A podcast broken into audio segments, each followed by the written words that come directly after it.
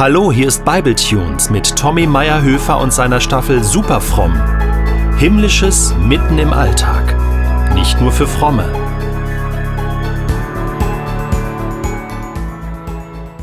Sie ist 22 und hat Knochenkrebs. Das wird nichts mehr, behaupten die Ärzte. Es geht im Ende zu, sagt ihre jüngere Schwester. Und auch mir ist klar, unsere Freundin wird das Hospital nicht lebend verlassen. Also fahre ich los, um mich zu verabschieden, und da macht sich Panik in mir breit. Was soll ich einem jungen Menschen sagen, der so viele Pläne für die Zukunft hat? Einer jungen Frau, die von Familie, Glück und Liebe träumt. Eine, die an Jesus glaubt und ihm alles zutraut. Auf der Fahrt ins Spital suche ich nach Zeichen und Möglichkeiten, mich aus der Verantwortung zu stehlen. Bloß nicht, bloß nicht in das Zimmer des Todes eintreten müssen, bloß nicht mit Leid konfrontiert werden. Das sind meine Gedanken und trotzdem fahre ich weiter. Wir kennen uns schon so lange. Es ist so einfach, über das Leben und den Glauben zu philosophieren, wenn beides einigermaßen gelingt. Stress im Alltag, komm, wir beten, wird schon irgendwie. Zweifel? Das gehört dazu und Jesus liebt die Zweifler oder so. Straßeneinsätze? Dem Vorbeigehenden einen Flyer in die Hand drücken, Smalltalk, vielleicht ein Gebet und hinterher geflasht vom Erlebten? Aber Krebs im Endstadium, im eigenen Körper. Wo ist dieser Jesus der vergangenen Glaubensjahre? Das Leben ist viel mehr als ein Verteileinsatz. Oh shit. Vor dem Hospital kann ich mir den Parkplatz aussuchen. Das ist doch nicht normal. Der Aufzug bringt mich in den sechsten Stock. Es ist still. Eine Krankenschwester hebt den Kopf und nickt mir zu. Und dann stehe ich vor ihrer Tür. Die Warnlampen kleben kalt und dunkel über dieser Tür wieder eine Hoffnungsblase, die es zerreißt. Brennt die rote Lampe, drehst du um und fährst nach Hause, so mein Plan. Aber da ist keine Visite, noch nicht mal die Putzfrau feutelt durchs Zimmer. Ich klopfe. Kein Laut. Noch einmal. Nichts. Ist sie schon? Ich will es wissen und drücke die Klinke und stehe im Raum. Ein Bett direkt unter dem Fenster. Sie schläft. Gott sei Dank. Ich drehe mich um und will nur schnell wieder weg.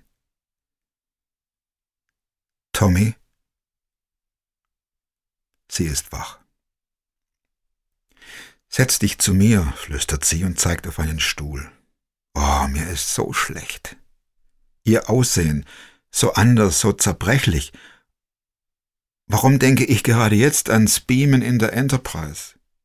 Sie löst sich auf, das ist es, der Transport in eine andere Welt, die ist fast abgeschlossen. Das bisschen Restkörper dort im Bett, das ist nicht die Frau, mit der ich noch vor kurzem diskutiert und gelacht habe. Sie streckt mir ihre Hand entgegen und ich halte mich daran fest. Ich weiß nicht, stottere ich in die Stille. Der Kloß im Hals, der wird immer fetter. Sie lächelt und zeigt auf ihre kleine braune Bibel. Kann ich? flüstert sie. Kann ich dir was vorlesen? Es war eigentlich keine Frage und deshalb verzichte ich auf eine Antwort, und sie hat auch keine erwartet. Das Blättern in den dünnen Seiten fällt ihr schwer, sie muss husten, verschluckt sich und schnauft heftig. Der Herr ist mein Hirte, krächzt sie nach einer Weile. Ich muss heftig durchatmen, schon wieder. Mir wird nichts mangeln. Sie sucht nach meiner Hand. Und wenn ich auch wandere im finstern Tal, so bist du bei mir und dein Stecken und Stab trösten mich.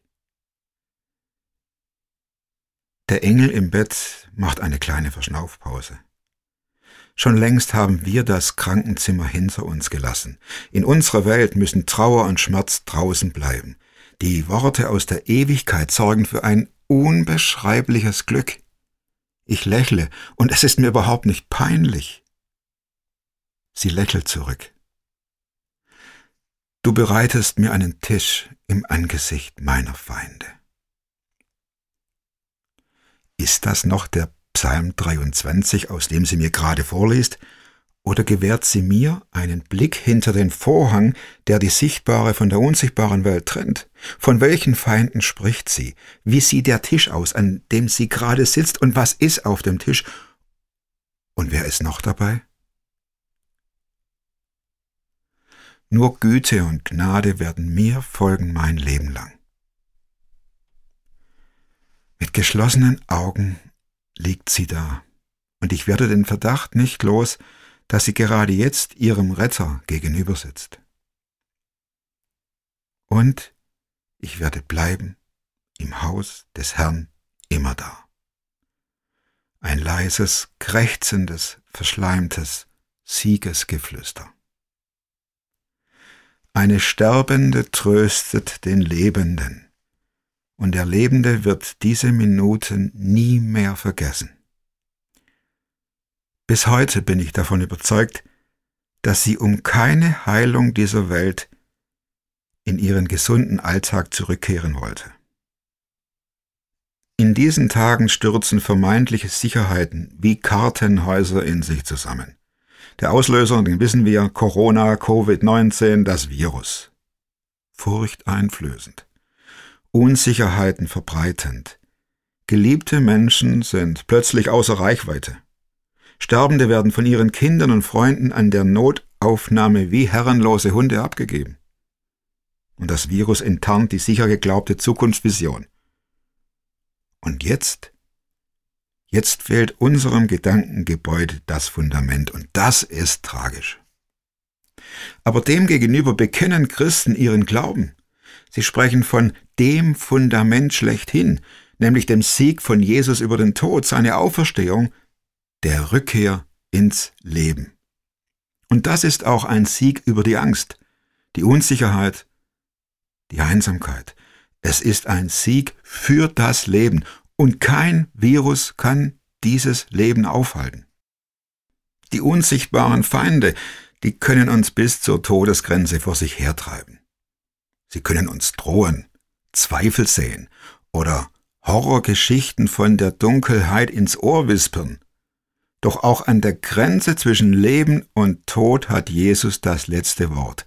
Er ist der Bestimmer. Deshalb, never forget. Wer den Tod besiegt hat, lässt sich nicht von einem Virus aufs Kreuz legen. Die Tür zum Haus des Herrn, die steht sperrangelweit offen. Der übervolle Tisch ist keine Theorie, genauso wenig Jesus, der uns durch seinen Sieg über den Tod ewiges Leben möglich macht. Wer an mich glaubt, sagt der Sohn Gottes, der wird leben auch dann, wenn er gestorben ist. Was für eine geniale Aussicht.